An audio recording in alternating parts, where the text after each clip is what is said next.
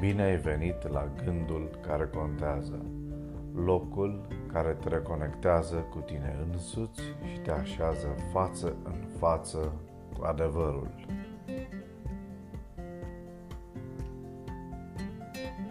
Există o mulțime de pretexte pentru care credința în Dumnezeu nu este o opțiune pentru unii. Lipsa de încredere în biserică atitudinea dezamăgitoare a credincioșilor doar cu numele, restricții sau orice alte motive. Acestea sunt motive care ne îndreptățesc pe noi înșine. O îndreptățire care ne ține departe de Dumnezeu și ne transformă în victime sigure în ziua nenorocirii. Biblia descrie celebrul și neînțelesul caz al lui Iov. Satana adresează o întrebare lui Dumnezeu. Oare degeaba se teme Iov de Dumnezeu? Nu l-ai ocrotit tu pe el, casa lui și tot ce este al lui?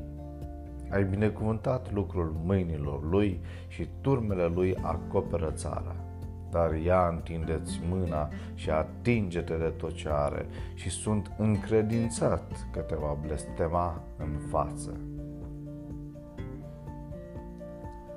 Satana a insinuat că Iovul slujea pe Dumnezeu din motive egoiste, pentru câștigul material pe care Dumnezeu îl îngăduise să sporească ca un stimulent și o răsplată pentru credincioșia sa.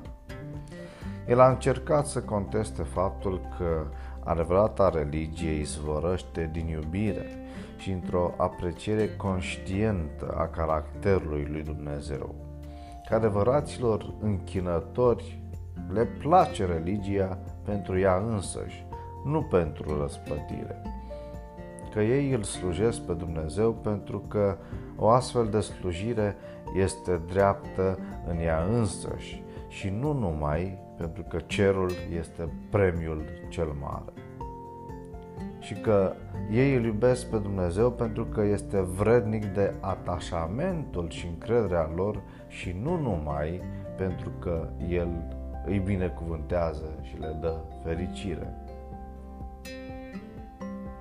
Credința în Dumnezeu nu ține de timpurile bune sau cele rele, ea este o chestiune de unul la unul cu Dumnezeu în orice împrejurare a vieții.